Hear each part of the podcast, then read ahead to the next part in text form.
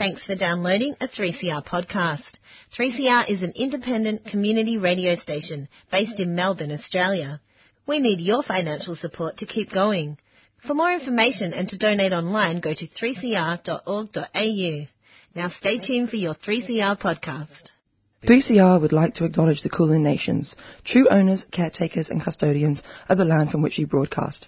3CR pays respect to elders past, present and emerging of the Kulin Nation. We recognise their unceded sovereignty.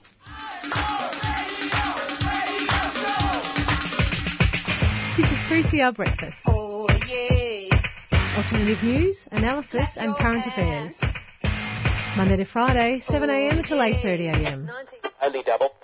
Clap your hands.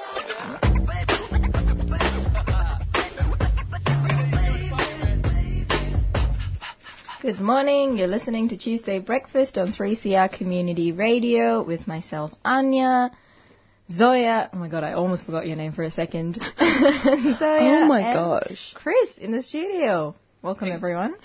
Good morning. Having us. How is the weather? Horrible. Yeah. I read somewhere that yesterday, no, not yesterday, or the 1st of November this year has been the first 1st of November in recorded history where it hasn't rained. Oh, where, where, where it hasn't rained. yeah. Oh my gosh. So actually, it's fine. November's rainy, and that's what happens. Yeah, but I think the 1st of November has historically Oh, been a rainy rain- day.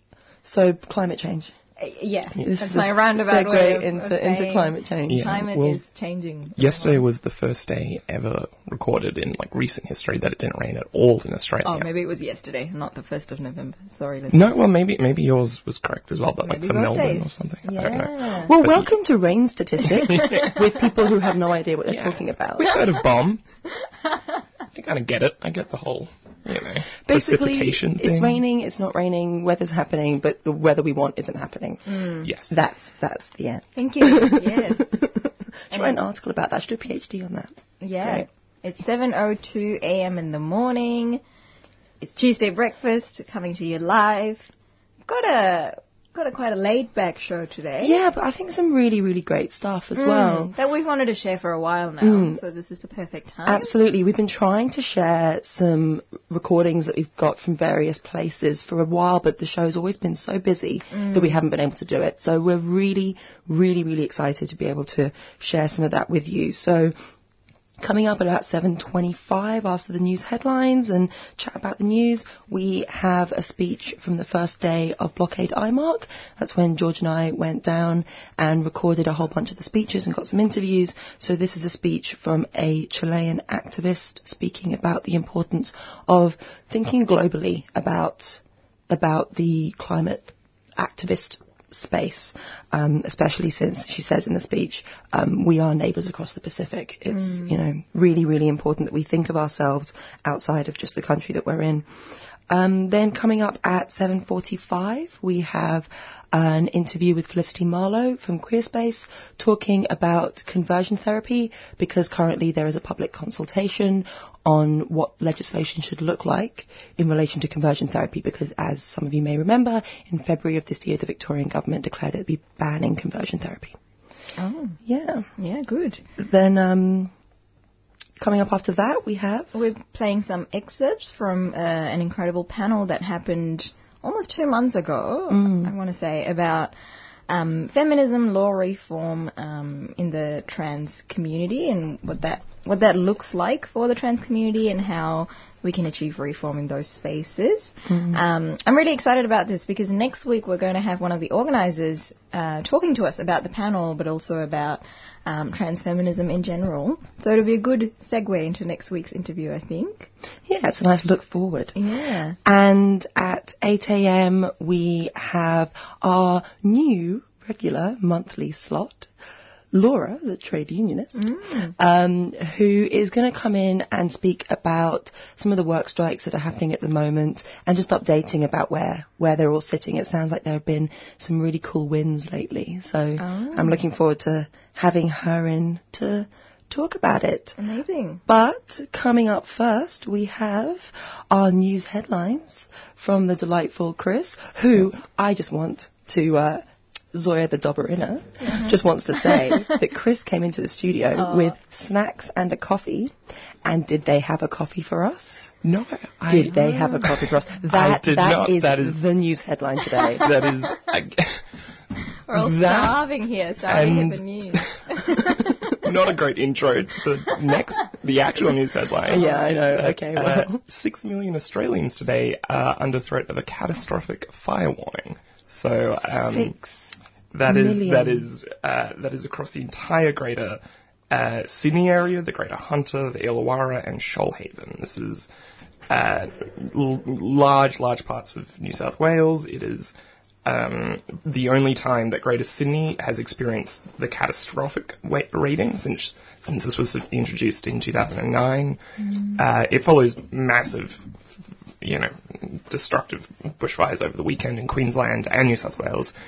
Areas that have not burnt in recent history, uh, devastating. I think three three people sadly died. Hundreds have been displaced, have been moved um, hundreds of wildlife. Like it's it's been truly horrific, and it is just the start of the worst. The worst is kind of yet to come. Everyone's bracing.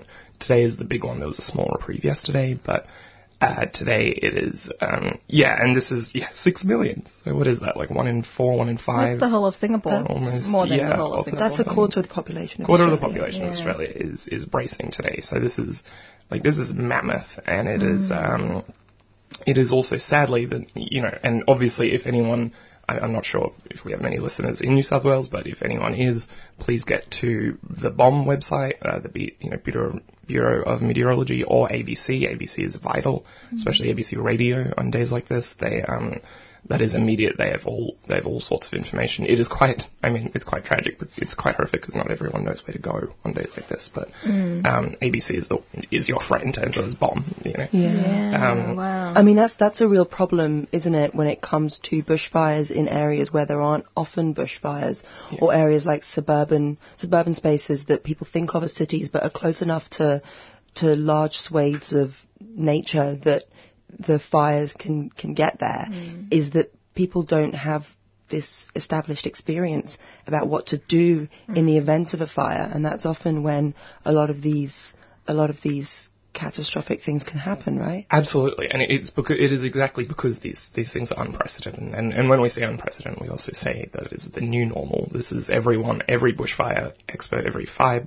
officer, everyone in has been warning for this for for years. You know, and there's the climate scientists as well. But like like last year was mm-hmm. unprecedented. I think it's like 35 continuous months of weather of temperature increases in Australia, and this is like this is not it is not new in the way that anyone worth listening to has like not told us about this before, but it is new in that it is, you know, society across Australia has not been built for this. Like it is, um, yeah, Noosa was on fire, and anyone who's been to Noosa knows it's like it's right next to the beach. It's like a rainforest, you know.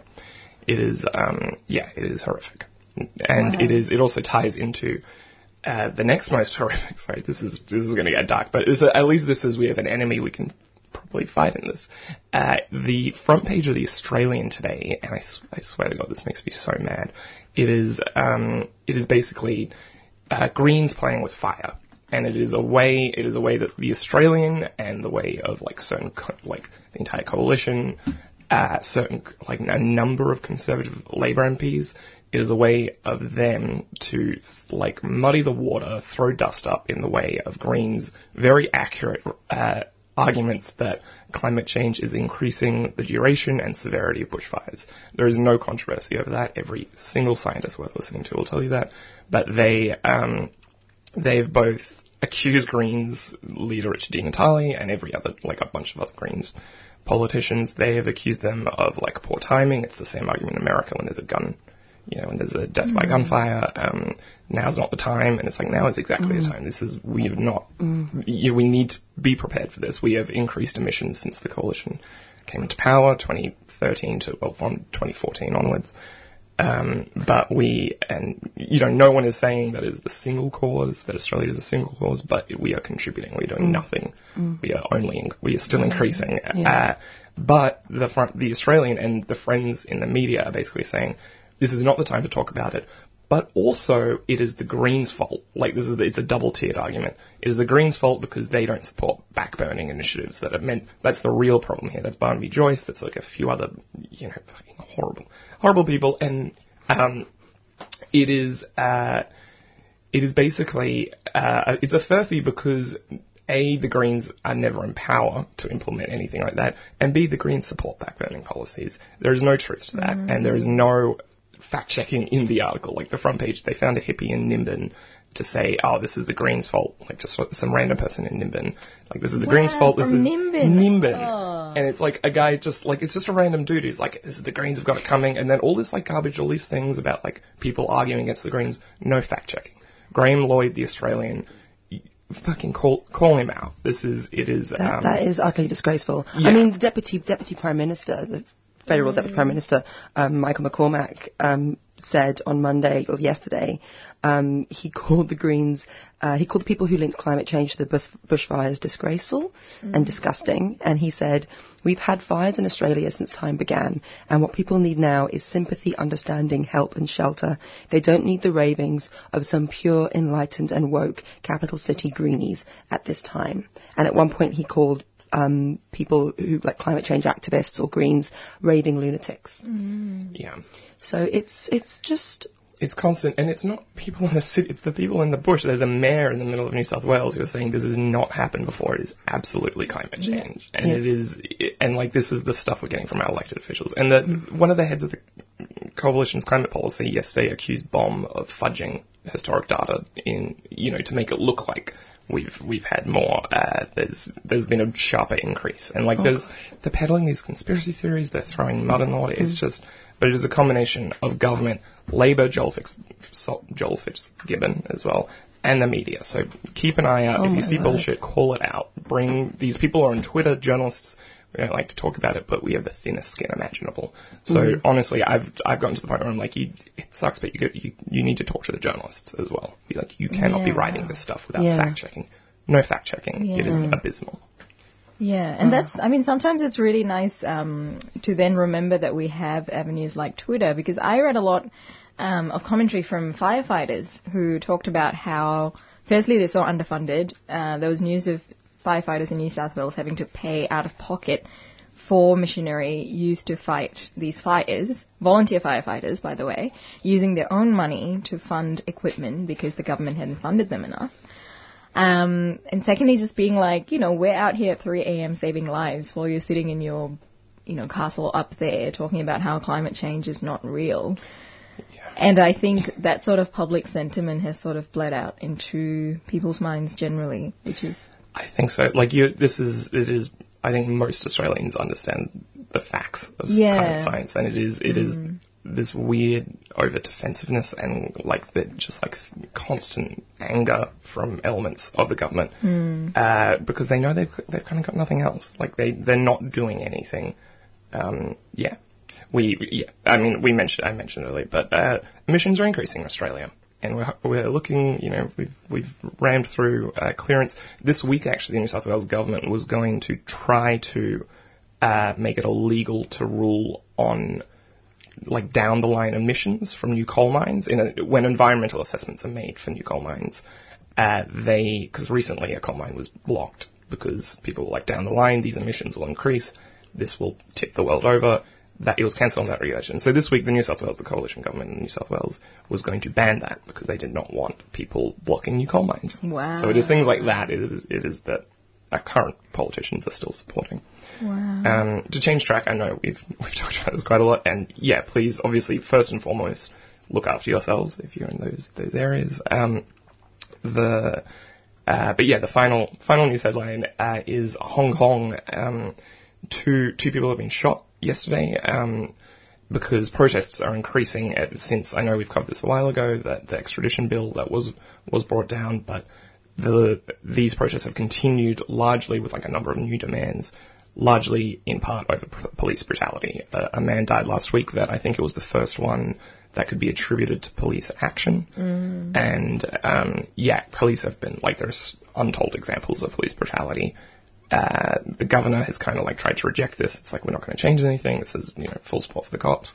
Um, but yeah, protests are continuing. It has been months, months and months and months of this. Um, and yet to, I, I can't comment on the exact, on exactly how it happened, but two protesters yesterday were shot by a cop. Um, and that is, yeah, that is probably the, the uh, all, all the time we have for news headlines. Are we? Well, there's one last thing to um, to bring up. Um, obviously, as many people are aware, a young 19-year-old man was shot and killed by police um, in Yuendumu last week um, on Saturday night. In the cent- that's Yuendumu, which is a community in the Central Desert, which is about 4.5 hours northwest of Alice Springs. Absolutely, absolutely horrific, horrific act. He was in his own house. All that had happened was he'd breached bail, and it just, just utterly inexcusable and, and horrendous. Um, so there is a national call to action. So there's a rally in memory of um, Walker tomorrow, Wednesday. Um, the family has um, tomorrow, Wednesday at um, three o'clock. Um, the community is calling for justice, and the family has given permission um, for NITV News to name the victim. Um, elders are calling for the police to leave the community. Uh, we're all sad here in Yuendumu today. We've lost a beautiful young fellow. We want justice, said Warlpiri elder Ned Hargraves. Um, on Wednesday, so it's on Wednesday the 13th, standing on solidarity with the Warlpiri community and demanding justice. So the calls are a full independent investigation into what happened to Mr. Walker, no police in Yuendumu for one year, 24-hour medical staff in Yuendumu full-time, self-determination and culturally safe access to medical services and people staffing the hospitals, Yapa oversight of the clinics and bush medicine, cultural practices and law, alternative approaches to racist policing, and that protest is taking place at Melbourne GPO, 350 Bourke Street, Melbourne. Um, it's at 5.30 actually, time's changed. It's at 5.30 and they said please, please bring gum leaves. Um, so yeah, 5.30 GPO, Bourke Street tomorrow. So that means any of you, it, was originally at 3. It seems like it's changed so that those of us, or those of you out there who work until 5 o'clock in the city, you're able to make it. So it'd be really great to see as many people there as possible because this is just far too many deaths in custody. It is, it is utterly, and this is, this is just such, I think there's, I, Well, I mean, the, the town had uh, police but no medical services. Isn't that what was being reported? That this was, you know, it was two hours for them to call in someone. Yeah. Like it's Yeah. it's abysmal. Yeah, It and and the stories that you're hearing, the family saying about how um, they and you know this is quite in, intense. So if, if if this is too much for anyone listening, just switch off for about a minute or so. But the family calling, you know, coming to the police station, family and community coming to the police station, asking what's happening, and they said that we're we're um, seeking medical assistance. So they thought that he was still there's still a possibility that he could still be alive, that he would be okay, and they waited all night for that, thinking with that hope. But in reality, there was, you know, it wasn't. But the police just they they they tell a story about the police the police just locking themselves pretty much inside the police station Yeah. and not talking to them, and that that I that, that that's just so emblematic of of the behaviour of police and and the reality of what of their purpose, I suppose. yeah. Yeah, it's very timely as well that this happened right after the Hong Kong Yes, and the, shooting as well, and just y- you I know, like a worldwide um, demonstration of police brutality.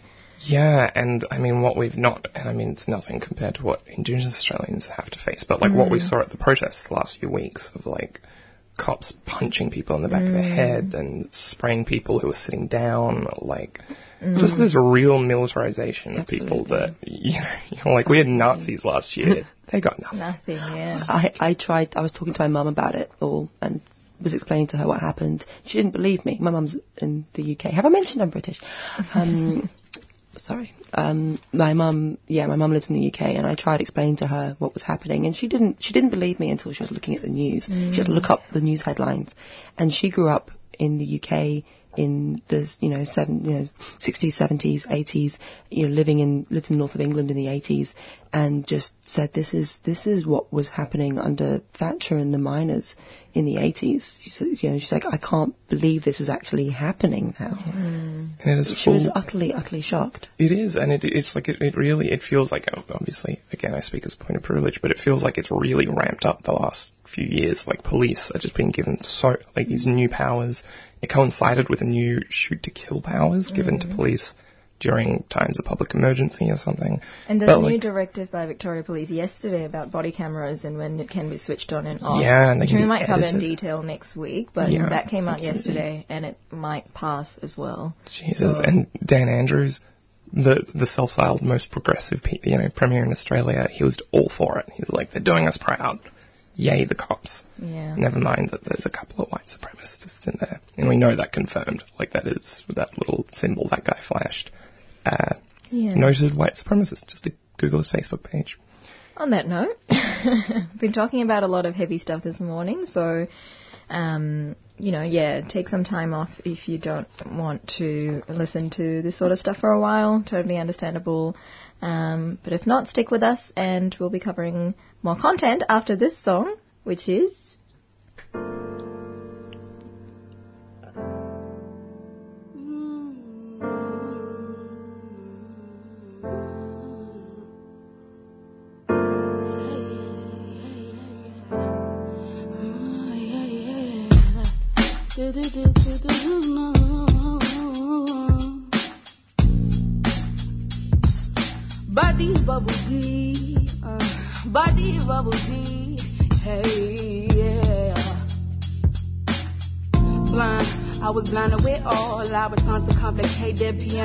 Guitar. Sing about kissing at midnight on the rooftop. Saying you let's go me to your bedroom ride. We'll be watching movies all night. Know how to grind and shit by them, both that shit high. They, they not no makeup on, still stuff on my head. You look into my eyes. Yeah, I prefer this you instead. You make me feel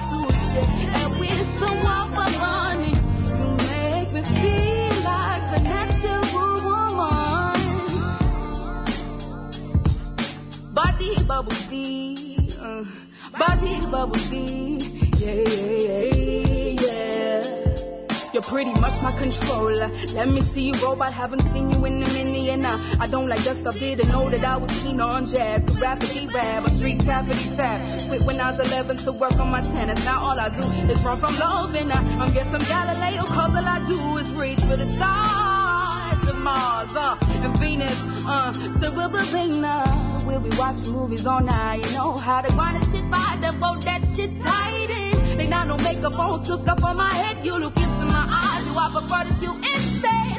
You make me feel like a natural woman for money. You make me feel like I have some emotion for money. Like I have been on to share with someone for money. You make me feel slow but crazy. He's smoking on that purple hazy. Pick me up at a friend's house, 40 minute drive. Stopped at McDonald's, got a happy meal. Extra pickle despicable me, toy inside.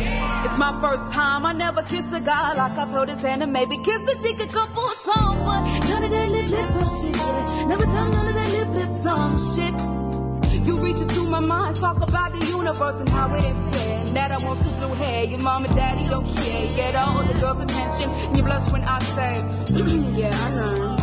And the white girls want your baby, and the white girls want your baby. Not to be enslaved. It was the last time you looked a boy with a fresh face. Ever seen his face lately? You told me how his woman took your place, but you forgot all about that and asked me how was my day. Yeah, like that. And this is exactly you make me feel. You make me feel like a natural woman for funny. You make me feel like I have some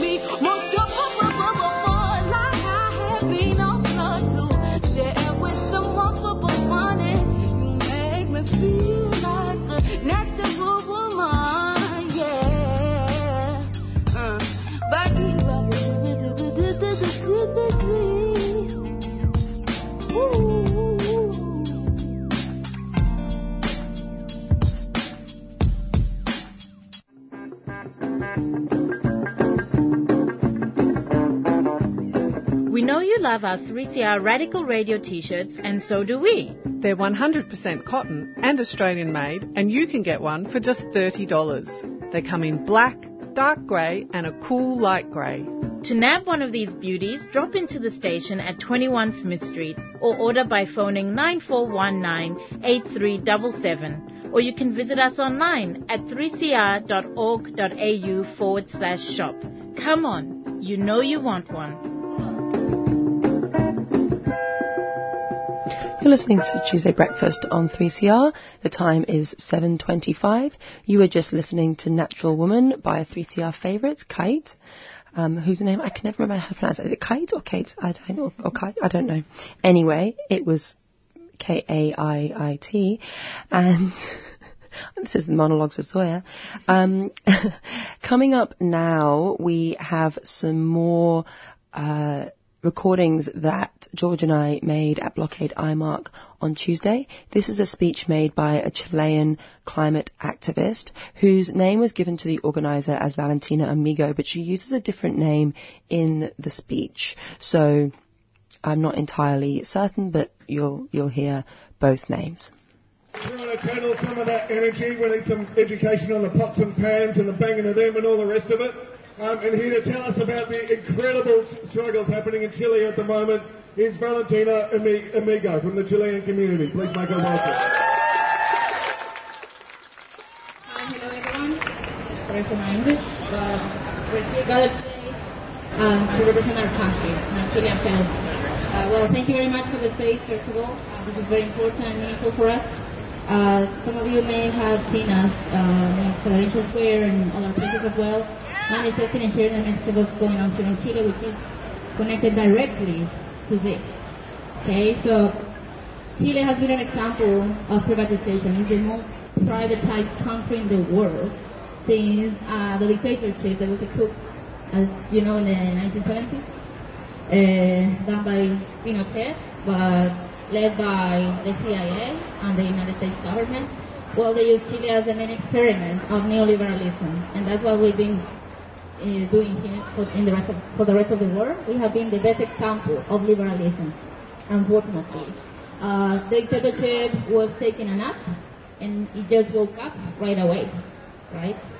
Because of this, after so many democratic governments, as they were called, uh, during all these years, and having a constitution from the dictator, Chile became even more private. Our ocean is private. It's the only country in the world with a private ocean. That is how privatized we are. Allende had nationalized copper for us. Pinochet, the rest of the governments that came, they all kept it private. They have been selling it at a very cheap price to big companies. Not only mining has affected this, but other similar companies. I mean, we have no water now.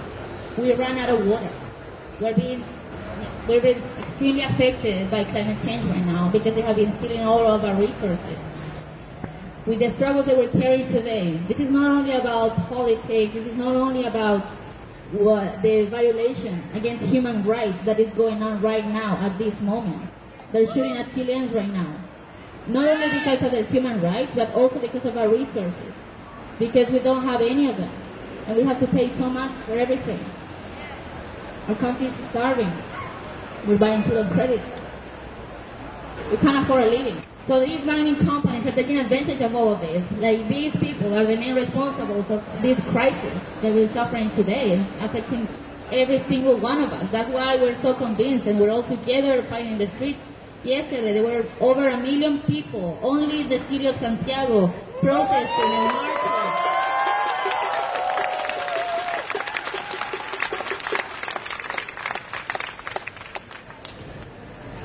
Not only the Chilean people today, the Mapuche people, they have been fighting for this the colonization. They are the true people from there. The territory of Wallmapu. That's what it's called. These are the Mapuche. They have been fighting for our natural resources since forever. They have been the only original, aboriginal people who have never surrendered. They have been struggling forever. During all these years, they have never been defeated. And they still stand here. We want our resources back. We want them nationalized. We just ask for what is right, to have a decent lifestyle, to have a decent living. Just the decent, just the bare minimum. Today, we see that they changed the cabinet. It's just the same. Now the UN is visiting Chile, and our government, because it's more like a dictatorship, they're pretending that nothing is happening, and they're manipulating the media, also to overseas. I watch news from here saying that the people are just protesting because of transport. That's that's not true. That's not true. You know, this is much more than that. We're fighting for everything. Our constitution, our human rights, and our resources, most of all. There are people who have been killed. Macarena Valdez, Alejandro Castro, those are some of our environment activists, Juan Pablo Jimenez as well. They have been killed by the government because they have been fighting for against climate change. They have been fighting for our nature, for our planet. We ask you, as our neighbors in the Pacific, right? Uh, from the other side of the ocean, as humans, as brothers and sisters, as comrades, we ask you to support us, to share this message, to join us to our activities, and to give visibility to this. We ask you to talk to your local authorities, to ask for support, to create some international pressure to the Chilean government. No more deaths. No No more killing, no more murder. Our police is shooting at anyone. They're shooting at us. They're torturing people. Because we're fighting for this. And we're a global community today. We're all together in this. They manipulate the news here because they don't want you to do the same. That's the thing. Here you live great, right? Oh, there's money in Australia. That's why there are so many economical immigrants like us here. We can afford living, so we come to Australia, right? There's such a great lifestyle here. But we have been observing that so many people are asleep because there are similar things going on here and in so many other countries. Lebanon as well. Look at them. Everywhere. Ecuador. Everywhere. Hong Kong as well. We're all in this together. We're all one big community. So, what we ask you is for your support to share this message, which is the, the true one. You can see us here, us. We are the Chilean people.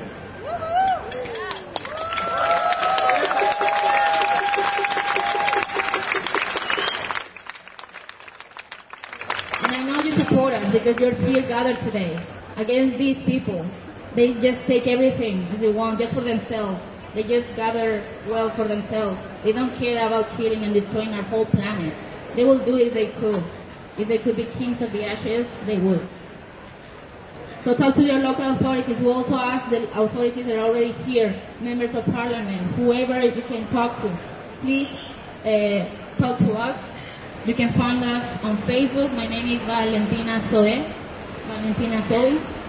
And you can also talk to, well, come and approach to us. Uh, please, we need your support. We need to do this now. Right now in Chile, they're violating human rights and are destroying the, the earth. Okay? Thank you very much. Viva Chile!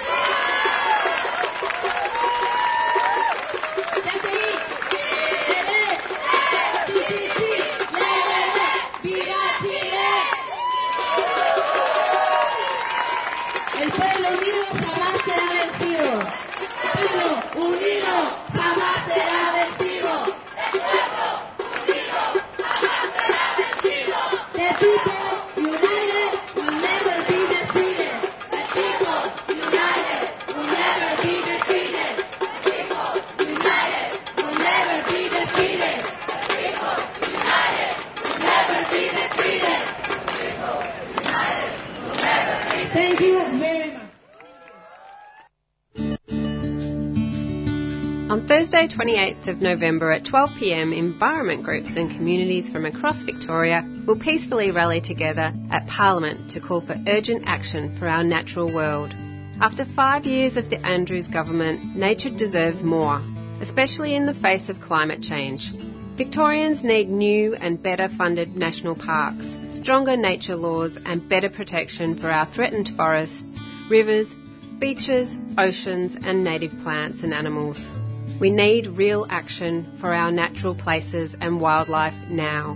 Join in the Nature for Life rally. Bring a sign to highlight the natural places you love that deserve better protection. See you on Parliament Steps, Thursday, 28th of November at 12pm. Look for Nature for Life rally on Facebook and visit Victoria National Parks Association website vnpa.org.au forward slash rally. VNPA is a 3CR supporter. You're listening to Tuesday Breakfast on 3CR. The time is 7:36. Just then we were listening to a speech from a Chilean environmental activist at Blockade IMARC talking about the importance of taking a global perspective when it comes to environmental activism because this is an issue that faces absolutely all of us and there are so many similarities all around the world. I mean, she was speaking about police brutality and, you know, government, government, um, action towards protesters and so many, so many similarities going on there. So I think it's really important that we that we think from that global, global perspective, which obviously we all we all do. And now I thought we would have a bit of a chat about um, Q and A last week. So Anya, you, I, I went to bed early. This is shameful. I went to bed early on Monday and I missed Q and A last week, and I was going to watch it this week but I was thwarted by the ABC. So basically, what happened for anyone who isn't out, who hasn't, who hasn't heard what's been happening, on Monday last week there was a special Q and A panel that was all women. Um, and uh, non-binary people. And non-binary people. Apologies, yes, and non-binary people. It's so shameful as a non-binary person when I forget about the whole non-binary thing. I'm like, oh my god, I'm a traitor to my to my kind. Um, so it was an all non-male panel, basically, mm. much like Tuesday Breakfast every day, yeah. uh, chaired by, um, moderated by Fran Kelly. Um, in kind of connection with the Broadside Festival that took place this last week. And it was from Anya's reporting, a pretty good to me while I was asleep, a really, really interesting panel that touched on a lot of issues, including all the things that we talk about mm. prison abolition, um, issues with the police, uh, just you know, patriarchy in general, all of that kind of thing. But one of the panelists was uh, Egyptian American journalist and writer Mona El Eltahawy, and there were a number of complaints that were made to the ABC about some of the things that she said, including what was deemed to be or, or was what the complainants said were, was um, violent language towards men. Mm. As a result of that, the ABC has, has decided to investigate the episode, and as part of that investigation, the episode was taken down. O- only off uh, iView, we off should iView. say as well. It, yeah. it is still available on like the website, like the Q and A, like part of the just general ABC. I think. Oh, is it? Yes. So I Oh, wanted well, to say good. you can you can still watch it. I'm oh, pretty sure. that's good. You can still watch it. Yes. Fantastic. I'm and gonna that YouTube as well, from what I've and heard. Maybe and YouTube. yeah. Okay. Great. Great. But Thank you. yes, Thank you, internet, for, for Yeah. saving the day and there mm-hmm. nothing ever truly being off the internet. but it is definitely suppression to take it off iView. Mm, like it's, mm. that's deliberate. Yeah. So it was taken off iView, and I just thought we'd have a bit of a chat about what we think about this. What do we think about What- this? Well, I thought it was one of the best panels I've ever watched. And I've stopped watching Q&A for a long time now because they invited absolutely ridiculous characters onto the panel, including people like Lyle Shelton, mm-hmm. who really we don't need to hear mm. from. Fred Nile, Malcolm Fraser. Yeah, you know, these people just, I mean, I'm not interested Fraser in, their, Anning. in their views. Sorry, yeah, I was like Malcolm Fraser's Malcolm pretty Fraser, good. I mean Fraser But yeah, no. Fraser Yeah. Anning was on the show. Wow, great. I'm Yeah. pretty He sure was- he was. I'm not sure if he was on Q and A, but he was definitely like. I mean, that that in, they've Four Corners had Steve Bannon. Like Yeah. they've definitely Yeah. found Apologies like, if I'm wrong. people. Yeah. Oh, anyway, sorry, I cut across you, Anya. Continue. I mean, the point is, you know, there are people on TV who use fear mongering language, um, who actually call or incite violence against minorities. And, um, you know, I, I'm thinking about the panel where we debated the um, whether gay people should be able to get married, uh, whether or not their lifestyle was natural, and that was perfectly okay to go ahead. But the one time we have a panel of very strong, independent feminist thinkers talking about concepts like prison abolition. I mean, just because Nayuka Gorrie mentioned prison abolition doesn't mean that prisons are being abolished now. In fact, you know, we just talked about that 19-year-old man being shot by police. And that's still happening, and it will continue to happen until we dismantle the carceral state and colonialism and all of that. But the mere fact that they brought up prison abolition has sent people off in a in a spin. Yeah. And- more, more national attention about this than than the murder. Than the actual murder. Than an actual murder. Yeah, and Mona Eltahawy, firstly, she was responding to a question from an audience member about the use of uh, assertiveness versus violence. And she was sharing a very personal story about being assaulted and her, you know, turning around and attacking the assaulter for um, attacking her. And somehow that has spun out into this huge, uh, disingenuous um, sort of claim that she has called for violence, which is not what she really did. Anyone who was listening to that show would would agree with me. Um, but also the reality of that is, you know, since that show aired, more women have died. That's the reality in Australia. Two women a week are being killed. What about men? I don't I don't hear anything about men. And all this, you know, uproar about that is just it's baffling. But also, I think Clementine Ford um, wrote an article about it, which came out maybe two days ago. And she talks about how when men talk about violence as a means of protecting their family, for example, you know, you hear these sorts of romanticized versions of, um, you know, I'm going to kill that person if he ever attacks my daughter or whatever. You know, that sort of violence is somehow okay. But when the reality of women being murdered and killed every day is brought up and someone says something along the lines of maybe we should think about violence against men, it's Yeah. Well, it's like I mean, years ago, Tony Abbott threatened to shirt front Putin as like a like, Mm. oh, I'm gonna you know I'm gonna shirt front him. Mm. It's kind of like a jokey kind of thing, but and that's that's like a politician doing it to another politician, and that Yeah. that got some like oh that was a weird thing to say, Mm. like some eye rolls. This is a woman talking about self-defense Yeah. against a, gender that is Yeah. predominantly you know the cause of violence against them. It's um that gets a you know a Q and A interview, uh, not Yeah. interview, uh, inquiry. And, I'm And- sure and it came from a place of knowing that the racial, um, the justice system wasn't going to do anything to her attacker. You know, he was never going to go to jail. Um, and the only sort of power she had in that moment was to punch him back. And then she talks about, um, I think in, in her book, but also generally, she talks about the sort of deep depression she fell into after the assault and all the recovery and the healing that, you know, she had to go through that he will never have to go through, really. Um, and she had to do it because the system is set up to fail women like her. Mm.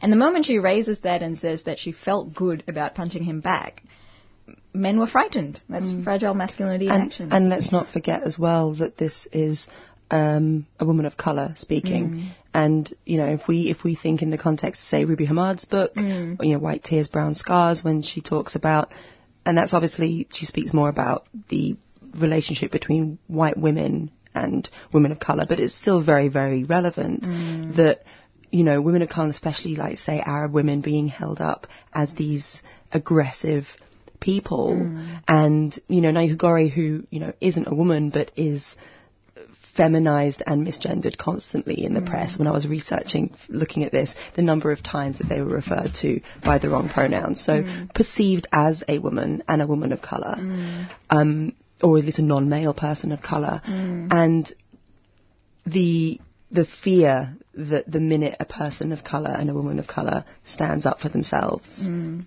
And refuses to be subjected to violence and refuses to allow that to just be part of the narrative. And it's is- immediately put back on them. There was a lot of claims um, of Mona not doing enough for her own kind or for her own um, race or, you know, Muslim women being the most suppressed. What are you doing for them? And it's like, well, you know, she spent her whole life talking about this. Her first book, Hijabs and Hymens, is about this. You know, and it's all these people who don't do the research just throw out accusations. And now the ABC obviously has has had to respond to that. Yeah, absolutely. And just speaking about the ABC and um, its policies, because I know some people may be wondering why is it that, say, this program is being investigated while other programs haven't been investigated. And I had a look at the um, ABC complaint handling procedures that is available on their website um, as a PDF, and it says um, the ABC will apply the following criteria in determining proportionate complaint handling seriousness of the matter, likelihood of harm, potential to mislead, proximity of person raising the matter to the substance of the matter, scale of audience response, and degree of risk of damage to public trust and confidence in the ABC. But that is something then that the complaints handling area of the mm. ABC determine whether or not. So it's very, very open to interpretation. Do, We- do we know what the the ratio is? Like, I, I genuinely don't. Do, like, to what? Like, is this normal for? Do you know? Or, or is the number of the number of inqu- the yes, inquiries. yeah, for Well, whoever it- did it- this It, to, to seems elicit that. I mean I tried to find out how many Q and A episodes have been investigated, and the only one I can find that I think was taken down at any point was one in 2015, where there was a question asked by someone that was related to terrorism that was deemed to be potentially Mhm. rather inflammatory, and so as a result that was taken down and investigated. But I in my memory, can't think of anything else. Mm. But perhaps we need to go back and, and have a look Yeah. if we can find some more. I mean, But, I, yeah. I, I am happy to be corrected if I'm wrong, but I'm pretty sure that one with Lyle, Lyle Shelton, where he compared uh, the rise of queer rights to the rise of Nazism, uh, and he defended that. Um, he, I, I don't believe that that Mm. No. would have caused Yeah. the inquiry that is now. That would be like, oh, it's just a risky comment. Yeah, yeah, Mm. absolutely. And I, I don't think there's not even a set number of complaints that need to come through. Mm. So I think it's absolutely the fear of media and government backlash because Mm. obviously we have to remember that the ABC is a body established by the government and funded by the government. So um, there's you know there's a, there's a lot of interactions there. And they're also just under constant funding cuts over the Mm. last, like, since Tony Abbott came in. Uh, Mm. Every, like, every year they've, like, they are constantly under threat of being just, like, they, they're at the coalition's beck at the moment, really. Yeah. And that's really concerning because I think ABC really took a chance on putting this panel on. Yeah. Um, and they got a lot of backlash for being too lefty and too um, uh, aggressive, and you know, it makes me wonder if they'll ever do this again. Yeah. Although um, really, it, w- it really was one of the best panels I've ever. Well, that's the thing. Everyone, and again, I know I'm in a quote unquote bubble, but everyone loved that episode. Everyone on Twitter was like, "This is the first time I'll tune in for years." Yeah, and listeners, you know, 3CR listeners would have heard us talking about prison abolition all the time, as um, Ayan aptly said. Uh, but for a mainstream audience, this was the first time anyone had ever heard of that. And of course it was scary. Yeah. You know, prison Yeah. abolition as a concept is, Yeah. is quite scary for a lot of people. But then to be so up uh, in arms about an institution that has done nothing but brutalize people for ages um, just really goes to show what this country thinks and is based on. Do you know what I thought was really, really great? And I think we need to um, wrap this up soon, I'm, I'm afraid. But what I thought was really, really great was I was speaking to people after the panel who had never come across prison abolition as a concept, Mm. who are sort of, you know, quote unquote, sort of moderate Australians who, you know, they'll probably vote Labour, they'll probably vote Greens, but they don't really engage with the subject matter. Mm. And they were sort of speaking about Nayuka Gorrie and going, oh, they were just, they said some very interesting things about prisons and police. And, mm. and I thought that was really, it made, I'd never really thought about it before, but it made so much sense. And engaging with it so deeply and not just batting it away. And that's the purpose of a body like the ABC. It's to raise a variety of voices to get us really thinking and talking. Mm. Like when it's at its best, Q and A does that. Like it, Yeah. it allows that conversation, Yeah. and Yeah. that's like that's terrific. Yeah. They should be applauded. Really. Like like more of- more panels like this. Maybe not, applauded, but like Good on Q and you, A should do ABC. more Good of on, this. good on you, ABC, but don't do this investigation. Yeah. Good on you, but also boo. Yeah, like last the week before last, they should be Much like the ABC, we're being fair and balanced. Good on you, but boo. But boo. Tune in, dig deep, and clean up by purchasing some fantastic discounted gardening books from 3CR's online garden store. We have books on water-wise gardening, organic vegetables, roses, climbers, and creepers, and even clematis. It's easy. Just go to our website, 3cr.org.au, and follow the links on the front page. Don't have internet access? Call the station during business hours between 9 and 5 and we'll post out a catalogue in the mail. All proceeds help keep Melbourne's favourite gardening show on air for another year. Tune in 7.30am every Sunday morning.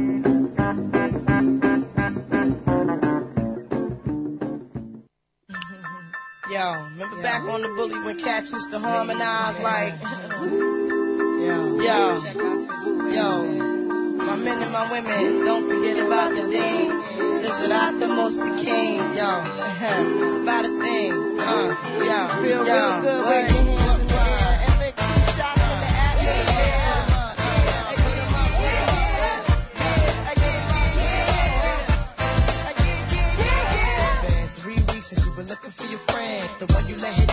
called you again. Remember when he told you he was about to Benjamins? You act like you ain't him, they give him a little trim to begin. Now you think you really gon' pretend like you wasn't down and you called him again. Plus when you give it up so easy, you ain't even fooling him. If you did it then, then you probably yeah. Talking out your neck saying you're a Christian, a Muslim, sleeping with the gin. Now that was the sin that did Jezebel in. Who you gonna tell when the repercussions spin? Showing off your ass cause you thinking it's a trend, girlfriend.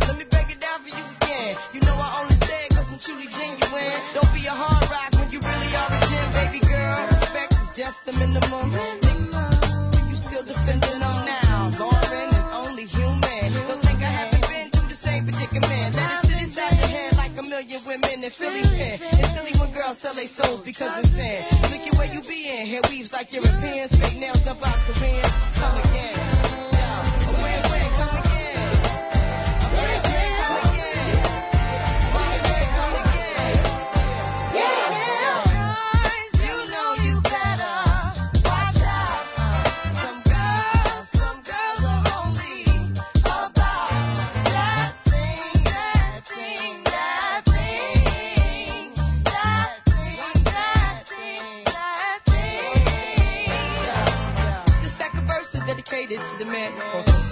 Rims and his Timbs and his women. Him and his men come in the club like hooligans. Don't care who they your fan, poppin' yang. You got yang. Let's not pretend. The one that pack pissed out by the waistman, crissed out by the casement. Still the name of his basement. The pretty face man claiming that they did a bid, man. Need to take care of their three and four kids. Been the face in court case when the child support late.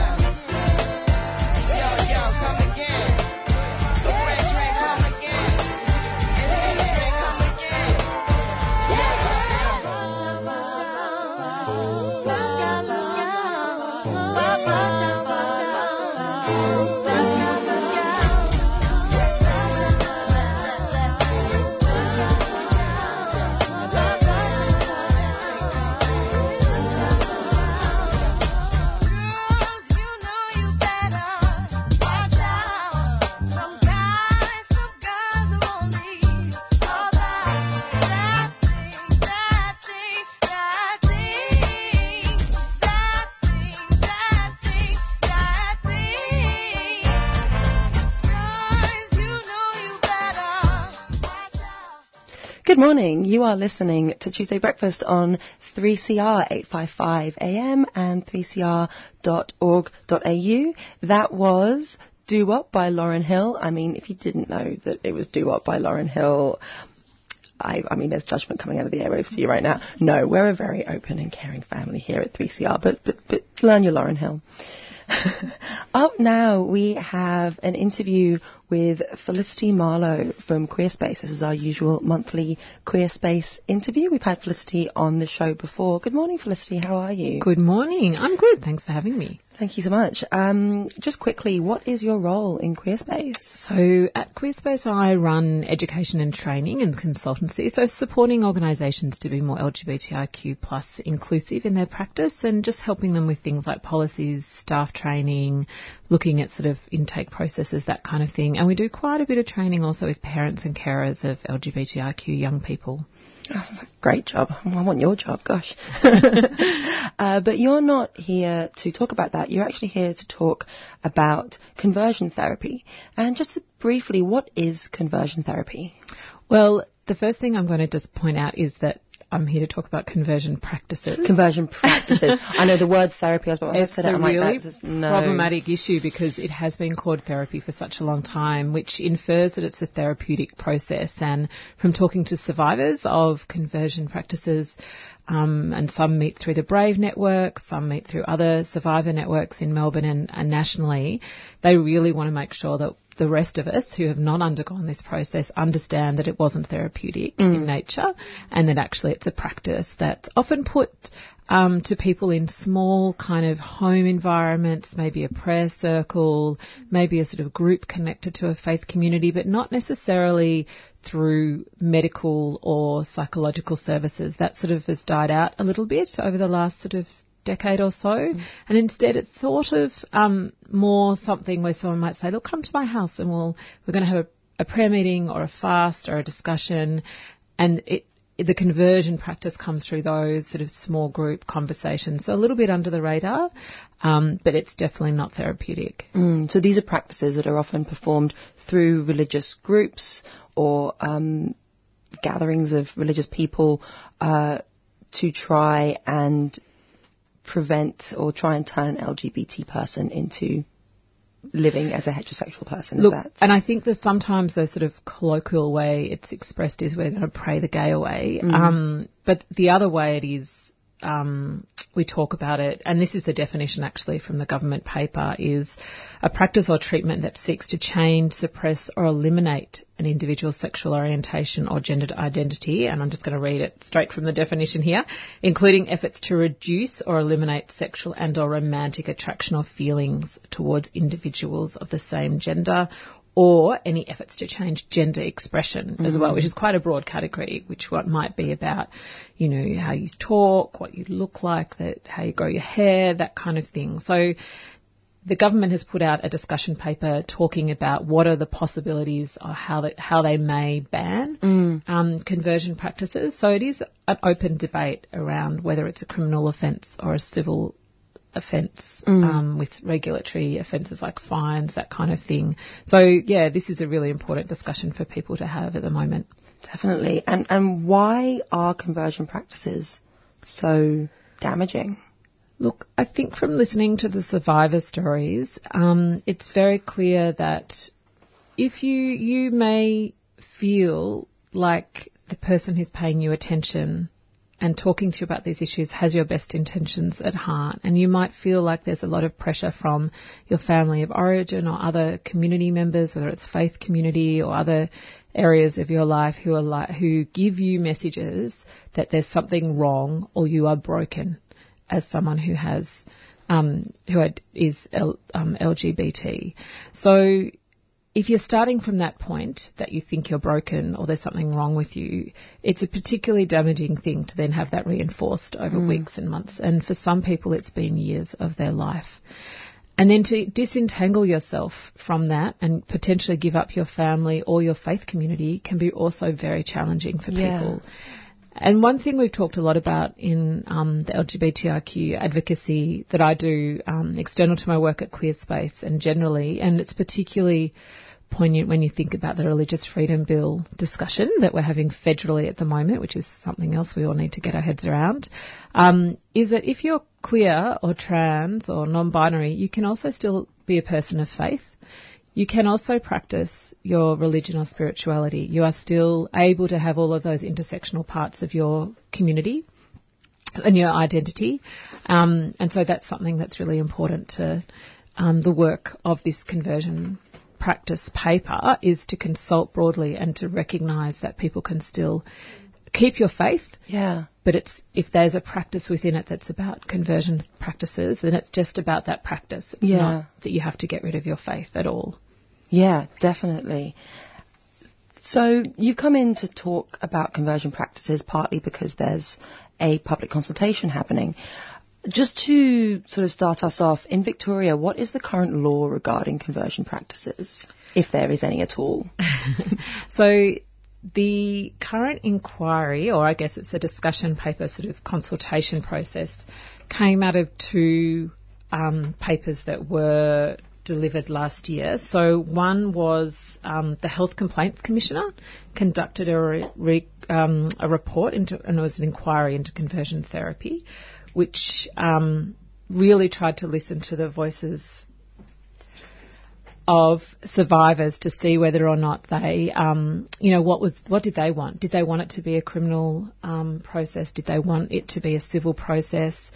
Um, and then they also had another paper that was published through the Human Rights Law Centre and Gay Health um, Victoria, which is part of La Trobe Uni and now called Rainbow Health, which was called Preventing Harm, Promoting Justice, which again sought the lived experience stories of survivors of, and for some people they weren't, they were still in the process, but they were able to um, participate in the process. So, given the law um, doesn't equivocally call it a criminal offence, and it it could be a complaint if you wanted to make a complaint, but the likelihood of someone making a complaint is very, very low. Mm. I mean, the likelihood of LGBTQ people making complaints about any health service or medical service is very low anyway. Mm. People just tend to try and find somewhere else or just never go back. So, um, it is really it's just that it's come to light more, even though I've known it's gone on for a long time, because there's been a push by survivors to really have it addressed in some way. And in, in a large part, it's also about raising awareness in the broader community so people who might see friends or family members going through it could ask the questions and provide advice and support and say there's other ways. There's this bigger community out there. You can go to Switchboard, you can go to Queer Space, Thorn Harbour Health, you could go to a practice um, and talk about your feelings and be affirmed. And we want that community side of the discussion to be very um, thorough as well, because yeah. that's how we increase people's education about the issue. Yeah, absolutely. And you, you, touched on the fact that there's a public consultation going on right now. So that public consultation is not about whether or not there should be a law, it's about what that law should constitute. And um, submissions are still open until the 24th of November. What, in your opinion, do you think needs to be in that law to really make it uh, effective? So, if anyone is interested, by the way, they can see the discussion paper. You just have to look on Engage Victoria and type in conversion practice and you can read the paper and anyone can put a submission in. You can do it online. But they are at the moment conducting quite thorough consultations across the board, which has been fantastic and a really good chance for people to talk through the issues. Um, they're offering a couple of suggestions, and one of them is criminal, one of them is civil, and one is regulatory. So I think it's very tricky to think about a criminal process only, and it would probably require one very brave person and some pro bono law- lawyers to say we'll run that case for you. Um, it could it would be very like people would it would be very public. Um, and then maybe it would actually be really useful because it would actually publicise and promote the fact that these practices exist and again be educative. But it's a big risk to one person to require them and ask to put yourself forward and go through a criminal case.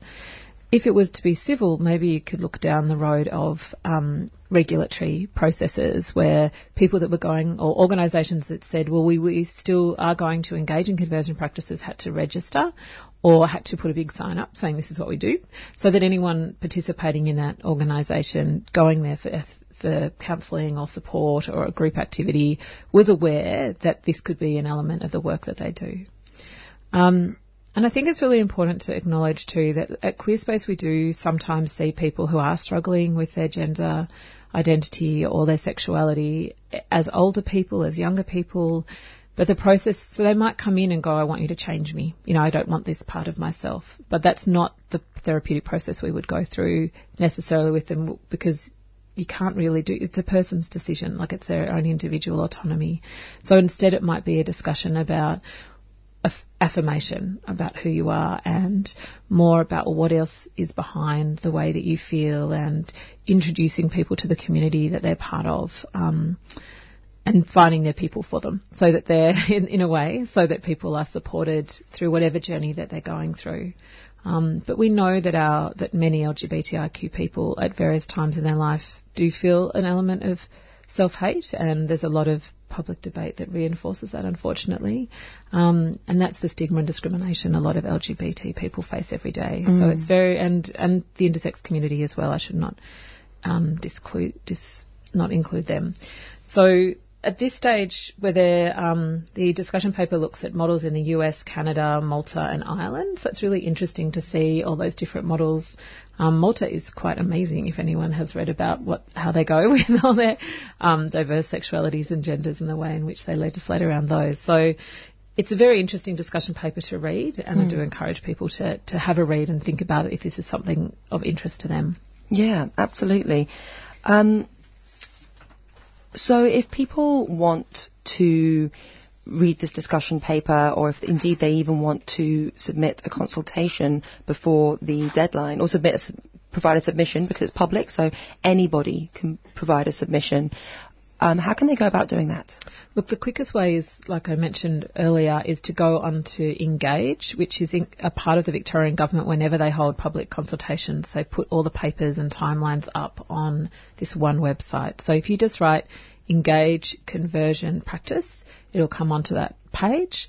It'll have a copy of the discussion paper and an online form, plus a timeline for what the government is expecting to do when the consultation finishes, when they expect to have some legislation drafted, um, and what their sort of timeline is internally. So it's a really good process just to cast your eye over how to get involved, who to call, and what the timeline is. Um, they are doing consultations at the moment, so if you're part of an LGBTIQ group, particularly, and you're keen to talk through the issues with these the government advisors, you could probably call and make a time. I know lots of community groups like Transgender Victoria, Rainbow Families Victoria, um, Y Gender, and other groups have been asked to particularly have a consultation with these government advisors. But sometimes it's easier to talk through things and have a discussion that, than sit and write. Mm. So it is um, due by November the 24th, as you mentioned, but well worth even putting a few thoughts down. You don't have to answer all the questions. You can just answer one or two, or even just write what your concerns or thoughts are. Mm. And particularly if you know someone who's a survivor and this is something you could help them to do, telling personal stories is incredibly powerful. And that's how we often we change hearts and minds. So if someone's prepared to do that, I would, you know, it would be amazing. Yeah, definitely. Felicity Marlowe from Queerspace, thank you so much for coming in to talk about conversion practices and the public consultation that is currently underway. That is a pleasure. And I did just want to say if anyone was feeling like this discussion has raised anything or triggered anything for them, that they should consider calling Switchboard um, for free counselling, which is the LGBTI counselling service, or contacting the Brave Network as well, which is a fantastic group for LGBTI people of faith. And they're doing a lot of advocacy and support. Thank you. No worries.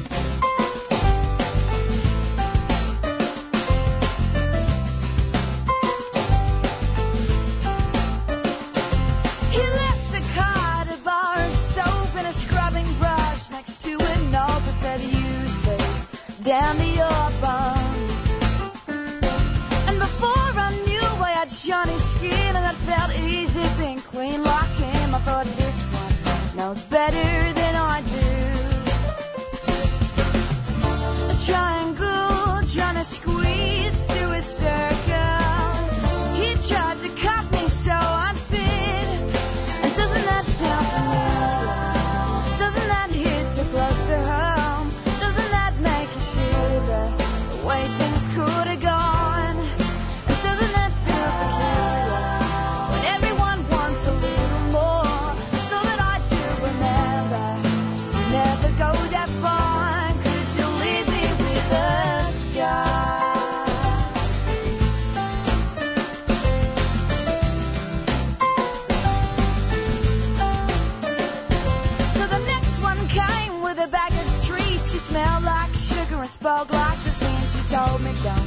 trust them, trust me. Then she pulled in my stitches one by one. Looked at my insides, clicking her tongue, and said, this will all have to come undone.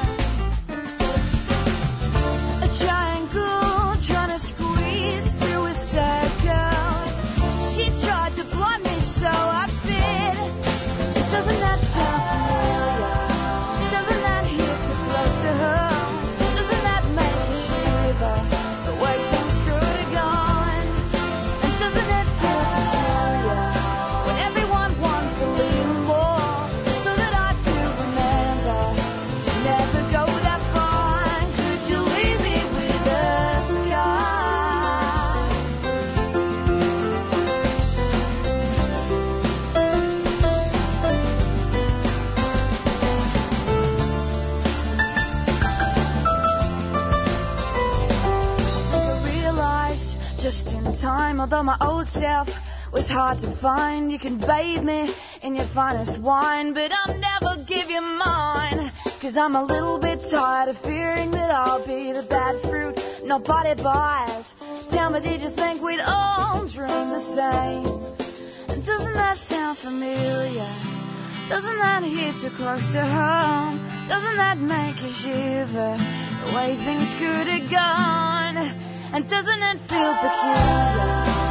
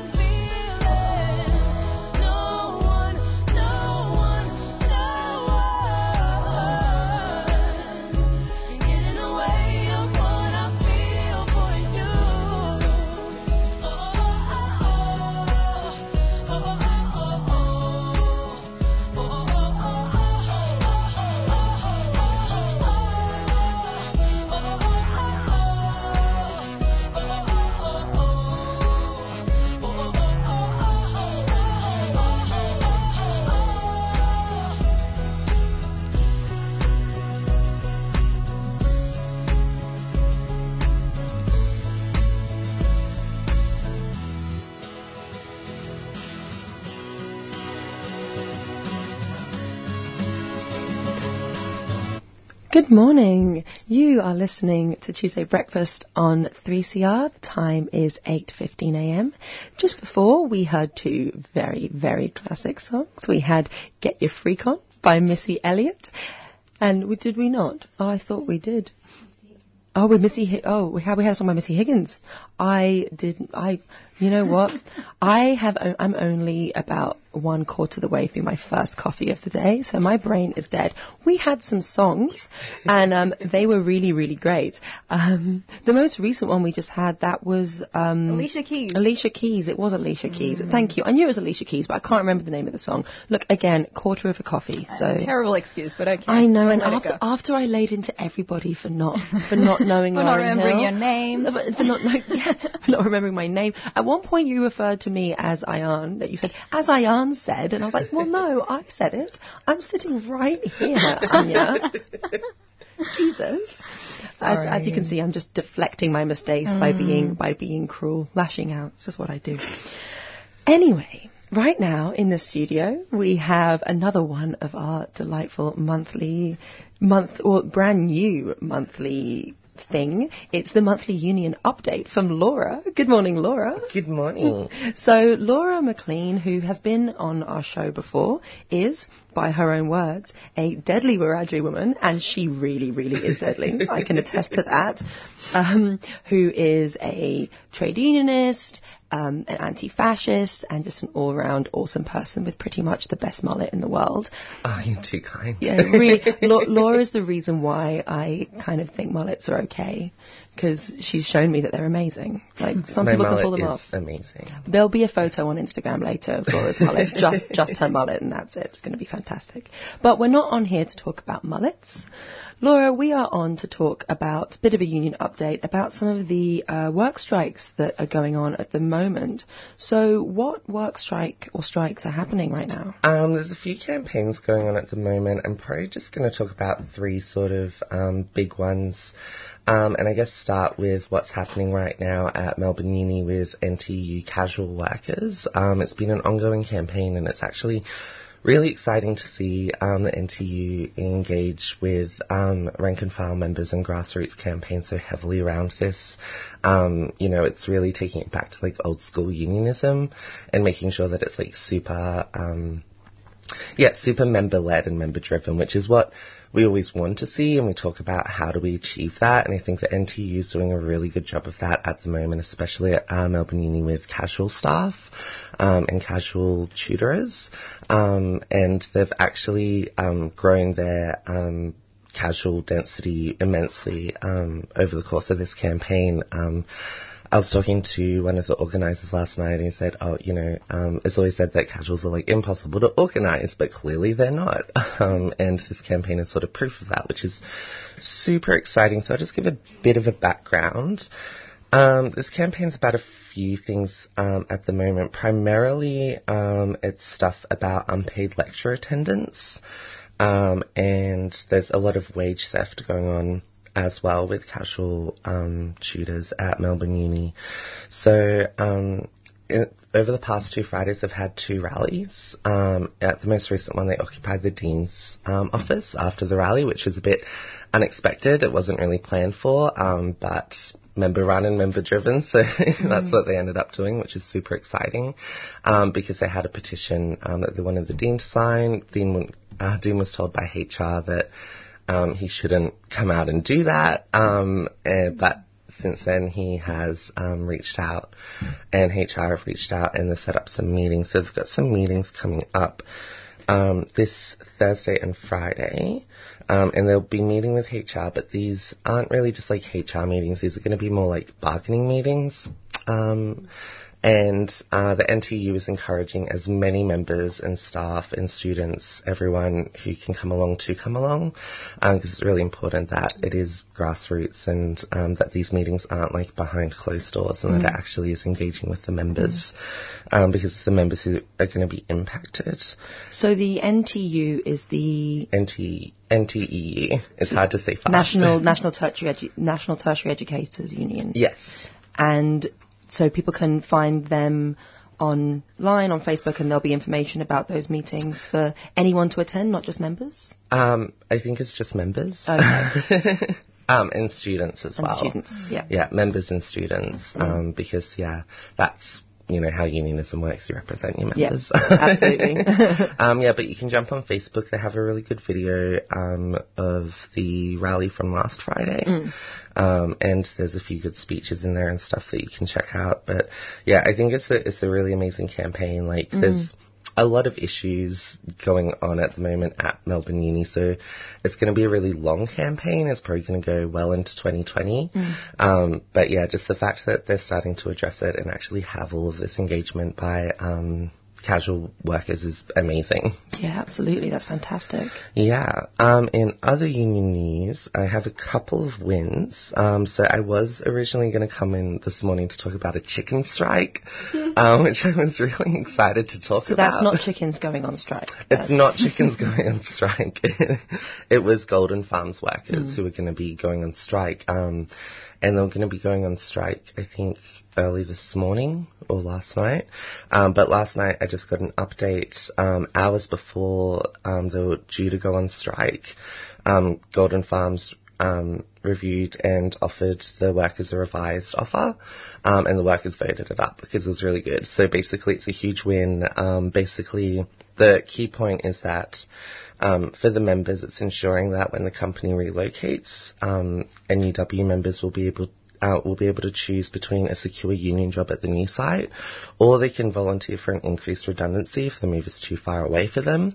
They also won a 3% pay increase for the first year, a 2.75% pay increase for the second year, and a 2.5% increase for the third year, which is really good. Mm. Um, and they smashed the company's claim for forced public holiday work, so people won't be forced to work on public holidays. So That is yeah, fantastic. I know, but I was really looking forward to the chicken strike because there's going to be mm. like placards with like clever puns, like chicken related puns Yeah, on them. like cluck and- off? Yeah, like cluck off. yeah. Well, I'm sure there'll be more chicken strikes in the future. I really hope so because it sounded like so much fun. I would have like gone and like hung out on that picket line because it would have been excellent. Um, but it's a really good win for NUW workers, so that's super exciting. Um, and another good win that I just have to um, bring up that needs to be celebrated is um, over the past months in October, City of Maribyrnong council workers who are ASU members um, were campaigning and taking industrial action um, t- uh, during their um, enterprise negotiations. It was really good. Um, the council was trying to take away retrenchment provisions. Um, they wanted to keep those, which is super super awesome for ASU members. They got a job security clause in there to combat all of the agency exploitation that goes on. Hobson's Bay Council just voted up their ballot to take industrial action, and Ballarat just voted down a shit EBA as well. Um, that was put forward by the council, um, and there was like heaps of media pressure to like accept that deal. Um, but sort of like yeah, so that's sort of like what's happening there, which is like really good work by ASU members and um, ASU organisers and stuff. Um, but yeah, the City of Maribyrnong thing was really cool because my friend Austin worked on that, and I was just like, yes. It's so exciting. It's just so wonderful to hear strikes and industrial action having genuine outcomes and results. And it's things that we don't hear enough in the media either. Yeah. We only hear about it when it's, you know, the media deciding to to bash trade unionists basically Of as opposed to raising up the importance of the trade unions. Well, I think there's probably an underlying reason for that. Yes. the media don't want to celebrate our trade union wins because, you know, it shows that we have power as mm-hmm. workers. Absolutely. And that's what, you know, being union is all about. So, um, yeah. And the moral of that story is join your union. Join your union, especially if you're a woman. Strong unions need strong women. You know, we've seen all throughout history, like the majority of like our gains and wins have been like led by women. You know, Mm. M- majority of like revolutions have been woman led. Like, you know, strong unions need strong women. Get involved. Get in on it. um, and if you're wanting to get involved as well, or if you're currently a union member who's not particularly active, um, at the moment through Victorian Trades Hall, we are union. Um, they um, we are having our local community union meetings um, once a month. So we have a We Are Union Brunswick group. Um, we're meeting this Thursday afternoon um, at 7 p.m. at the Charles Weston Hotel. So if you're a union member who lives in Brunswick, please come along. Um, but if you want to find your local We Are Union group and get involved, you can go to the Victorian Trades Hall website um, and there's like a list of them there, which is pretty cool. Fantastic. Well, Laura McLean, thank you so much for coming in to talk about the union update, and we'll see you next month. Thanks so much for having me.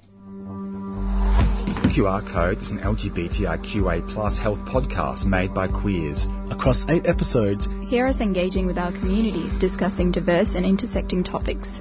On In Your Face on the last Friday of every month. Or download from 3cr.org.au forward slash QR code. and follow us on Facebook at QR Code 3CR. Funded by the City of Yarra.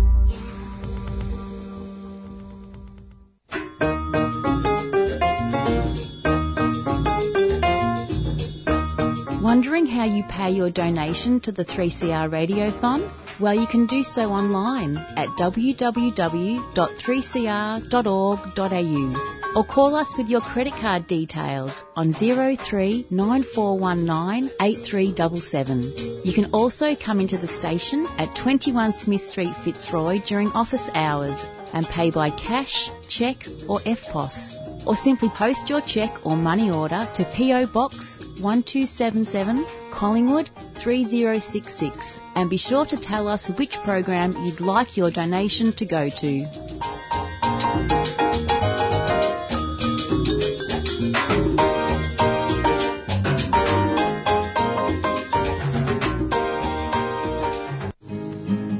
Six years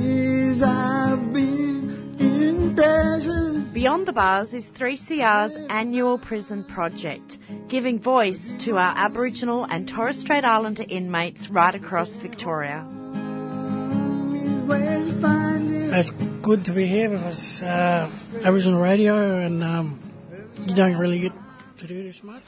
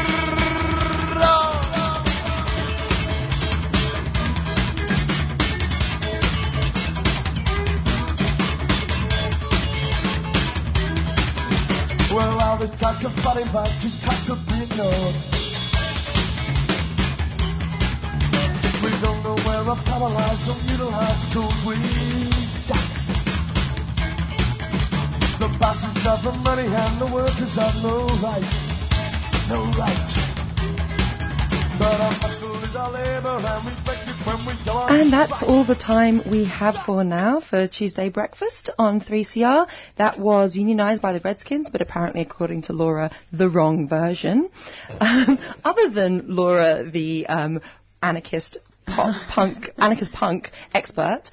We also had Felicity Marlowe from Queerspace speaking about conversion practices and a recording of a speech from Blockade IMARC, as well as some really in-depth discussion about Q&A and the ABC investigation. Mm, because we were so busy ranting about all the important things in the world, we didn't play the um, trans feminism panel audio today. But stay tuned because next week we will. Um, and thank you for sticking with us, and see you next week.